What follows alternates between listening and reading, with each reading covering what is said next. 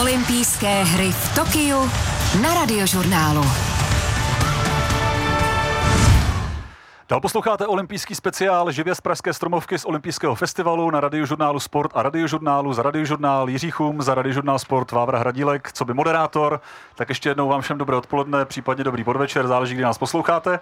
Dobré odpoledne. No a naším dalším hostem už je teď tady na pódiu u Airstreamu radiožurnálu Jan Štěrba, rychlostní kanoista, kajakář, bronzový olympijský medailista z letních olympijských her v Londýně eh, v roce 2012 na čtyřkajaku společně s Danielem Havlem, Lukášem Trefilem a právě Josefem Dostálem. Honzo, hezké odpoledne.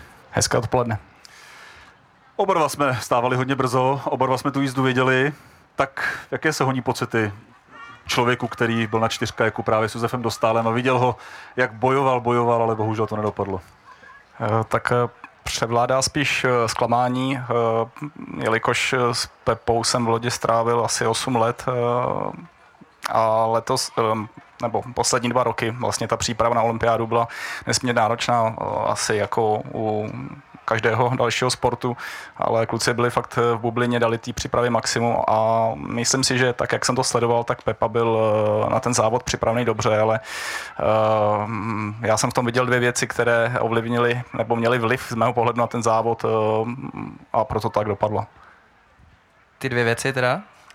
Eh, já jsem se nechtěl rozmluvit, takže eh, jsem chtěl dát takovou pauzičku. Díky, necháváš nám eh, prostor. Ano, ano, to, že už bylo změněno, že Pepa má přes 2 metry, myslím, že 202 cm, má něco kolem 106 kg tu závodní váhu, tak je opravdu čahoun a je nejtěžší v tom, v tom startovním poli. A už několikrát se stalo, když vlastně v závodě byl silný vítr dozad s vyššími vlnami, tak Pepa v tom trošku ztrácí, protože závodníci, kteří jsou řádově řádově třeba o 20 kg lehčí, tak se eh, po těch vlnách se vezou, začím toho Pepovi se to loď zařezává a je to, je to skutečně fakt, takže já jsem stejně asi jako trenéři, jako Pepa bedlivě sledoval předpověď, eh, jak bude foukat a když jsem přepnul nebo zapnul eh, přenos a viděl jsem, že, že fouká a zesiluje vítr po semifinále, tak už mi bylo jasný, že to nebudou asi úplně ideální podmínky a to byl asi první aspekt, který ovlivnil vlastně ten Pepův výkon není to věc, že by závod nezvládnul, ale to prostě technický aspekt. Eh, kdyby ten vítr byl opačný, tak o to mě to víc mrzí, tak eh, tady sedíme úplně, jsem přesvědčen, v jiném rozpoložení a v jiné náladě a, rovnou přijdu k tomu druhému bodu a to bylo to, že asi hodinu 20 eh, bylo mezi semifinálovou a finálovou jízdou a Pepa bohužel asi nemohl ušetřit žádné síly v tom semifinále, protože v těch podmínkách musel jet, jet naplno, aby postoupil do, do finále a to bylo ostatně i vidět, a, protože prostě té, té masy na tom, na tom jeho těle je, je víc a ty podmínky, to klima, které panuje v Tokiu, tak si myslím, ho tohle stálo ještě, ještě víc sil, než kdyby, kdyby ten závod probíhal někde jinde.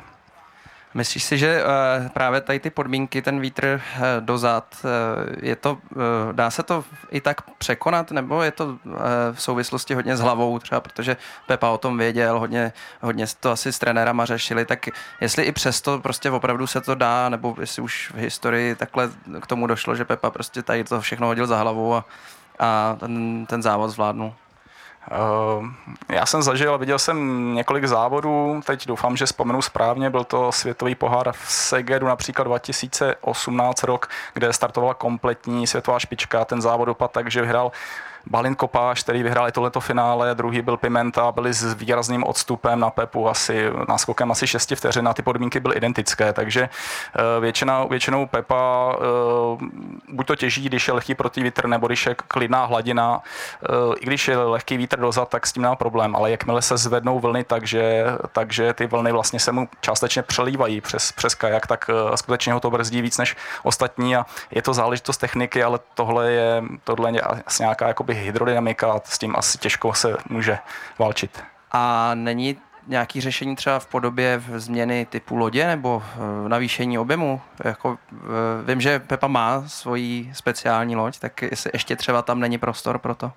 Eh, myslím, že na tom zapracovali s výrobcem, eh, výrobcem lodí, byl několikrát pozván vlastně do Portugalska, kde se, kde eh, výrobce lodí sídlí a řešili to, ale samozřejmě ty možnosti jsou omezené, protože ta loď musí splňovat kritéria jako všechny ostatní single kajaky, takže asi myslím, ten prostor vyčerpal a nechci, aby to vypadalo tak, že že vysvětlu jakoby ten dnešní neúspěch pouze tímto, ale skutečně si myslím, že tyto dvě věci do toho výrazně zasáhly a, a mrzí mě to, protože samozřejmě s, trvám si tvrdí, že jsme kamarádi a, a partiáci z lodi a vím opravdu, co té přípravě a tomu roku navíc obětoval a myslím si, že to měl být jeho, jeho den D dneska.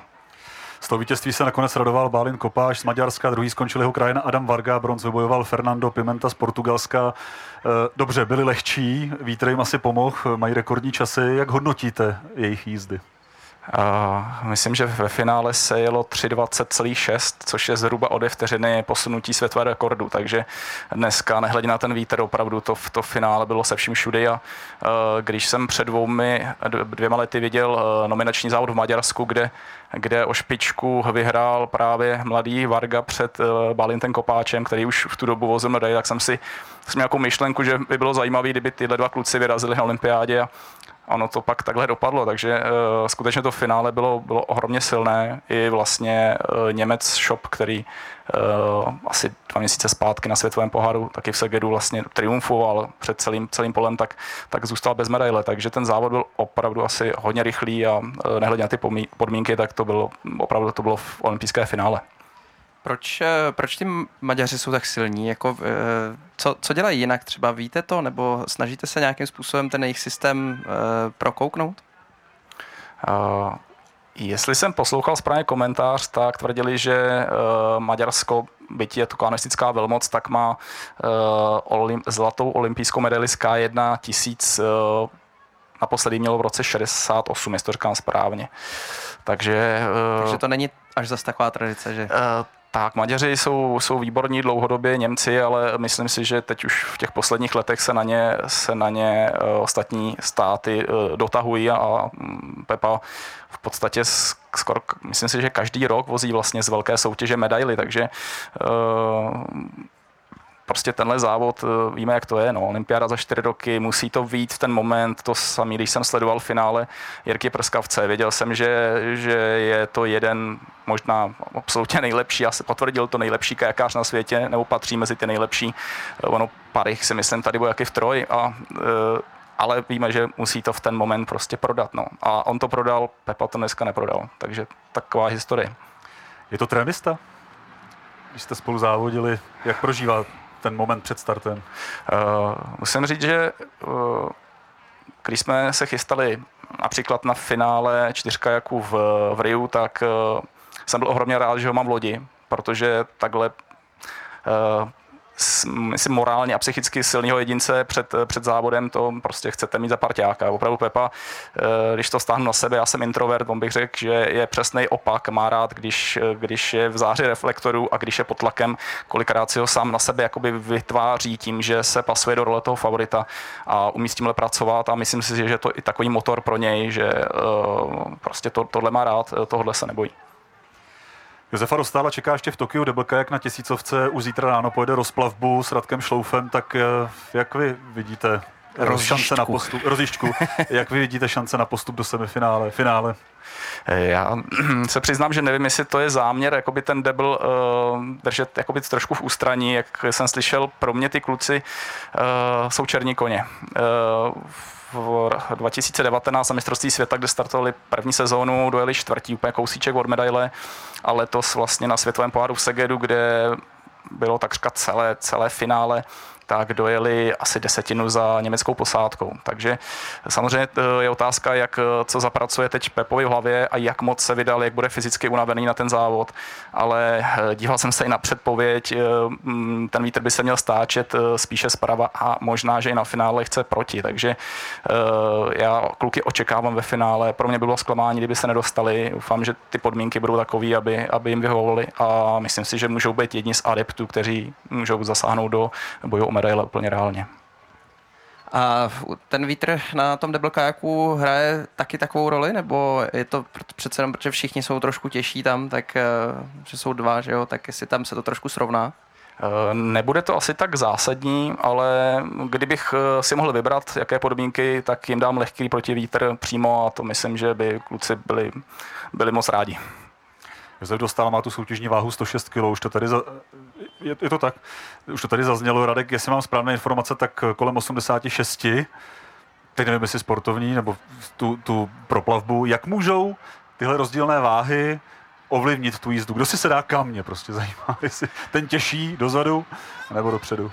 Eh, obvykle je to tak, že ten těžší dozadu, ale Pepa eh, zkoušel opakovaně vlastně v seniorech jezdit, jezdit zádu za nějakým háčkem a nebylo to, buď to nesehnal úplně parťáka, nebo to nefungovalo. A pak myslím při jednom open závodě uh, si zkusil vlastně pro srandu sednout dopředu a, a, a zjistil, že to funguje. Takže uh, s Radkem vlastně k, do Double Kajaku sedli, myslím si, že v tu dobu, kdy začali spolu trénovat ve skupině, kdy se Radek přidal, pak zkusili nominační závod a zjistili, že to funguje. Byla to, myslím, alternativa ke čtyřka, jako kluci to zkusili na světovém poháru, rozhodli se pro tu disciplínu a od té doby na tom pracují a právě to pilujou tak, aby rozhodně to váhové rozložení není, není ideál, ne, eh, není to tak, jak by jsme si podle tabule představovali, ale, ale funguje to. Takže uh, Radek uh, musí být ohromně šikovný v tom se přizpůsobit svému parťákovi a, a Pepa zase prokazuje ty schopnosti toho háčka tak na tabulky medaile nepřinášejí. Jaká je situace eh, ve štyrkajaku? Byli jsme zvyklí teď, že štyrkajak vozil medaile, tak eh, jak, jak to vypadá tam u nás? Eh, tak bohužel čtyřka, jak se na olympiádu nenominoval, skončil těsně za postupem, nicméně začali jsme pracovat na cestě do Paříže a já jsem od od října loňského roku zapojen do procesu právě výběru a testování a přípravy e, nejen mužského čtyřka, jako ale posádek. Oficiálně jsem asistentem reprezentačního trenéra a s klukami jsme už letos absolvovali, byť e, nebyl právě Pepa Dostal a Redek Šlouf, tak přesto ta sestava letošní byla pátá na světovém poháru, pátá na mistrovství Evropy s poměrně hezkými odstupy na ty nejlepší lodě. A to máme k, k dispozici ještě olympioniky, takže snažíme se nastavit nový koncept a směřovat to právě k Paříži, tak aby se nám podařilo nejen se nominovat ve čtyřkajaku, ale, ale snažit se nominovat uh, i v těch dalších disciplínách, aby jsme měli prostě maximum kajakářů. To by byl asi takový ideální obrázek. Já jsem se byl podívat už na uh, pařížský dráze, naší slalomový, která je v těsné blízkosti právě toho eh, rychlostního uh, kanálu. Uh, zaujalo mě teda, že tam jezdili hodně na kitesurfech, uh, to znamená, že uh, pravděpodobně budete muset hodně studovat ty větrné podmínky tam, takže uh, máš už nějaký zprávy tam z toho kanálu, nebo pravděpodobně to asi neřešíte tak, jako to řešíme my, ale přece jenom už to sportoviště stojí, takže Ehm, máš nějaké informace?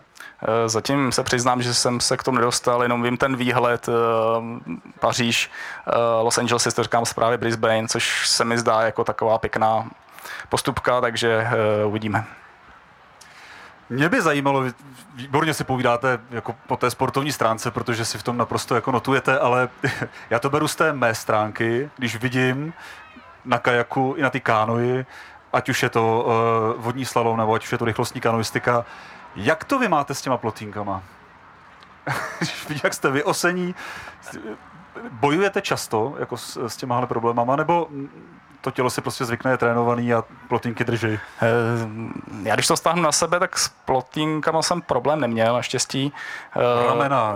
Samozřejmě u nás kyčle a ramena je fakt, že teď po své sportovní kariéře nesmím úplně přehánět běhání, protože protože trošku trpím právě na, eh, na levou část kyčle, takže to opotřebení tam je, nicméně jsem vrcholově závodil 38 let, takže si to asi vybralo nějakou uh, míru opotřebení, ale u nás nejvíc trpí asi ty ramena, bedra taky, ale máme kolem sebe tým šikovných fyzioterapeutů a v tomhle tom si myslím, že se to z těch posledních pár let výrazně posunulo, že i sportovci jsou na sebe opatrnější a uvědomují si, že, že o to tělo je potřeba se starat. Vávra Hradilek přikivuje. Už jsi zažil nějakou peripety s No tak já samozřejmě, eh, když pominu ty kuchyňské plotínky, tak peripety mám i s vlastníma. Tam eh, já si myslím, že vodní slalom je ještě eh, trošku náročnější v tom, že ta, ta, ta změna těch frekvencí a, a opravdu v, ty manévry tam jsou poměrně extrémní, takže ta zátěž v okamžiku, kdy to tělo není úplně srovnaný, je tam celkem velká. Takže je důležité si jako natrénovat a nechat si udržet tu, tu, tu posturu při tom maximálním výkonu.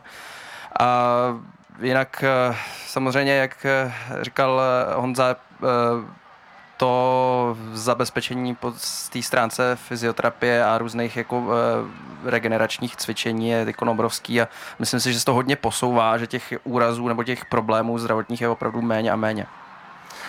To je dobře.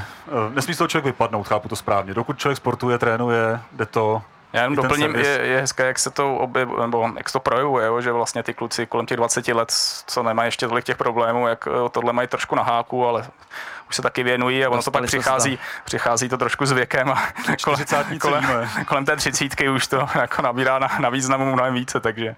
Ale já co vidím u nás, tak opravdu už se eh, těm kompenzačním cvičením věnují eh, i junioři a, a je, to, je to dobře, je to, jde to dopředu tímhle s tím smylem. Tak ať zdraví dlouho slouží, ať výjdou i plány a příprava eh, na Paříž 2024. Naším dalším hostem tady v olympijském festivalu na, v Pražské stromovce byl Jan Štěrba, bronzový olympijský medailista. Honzo, děkuji vám za návštěvu. Děkuji za pozvání a držme palce dál.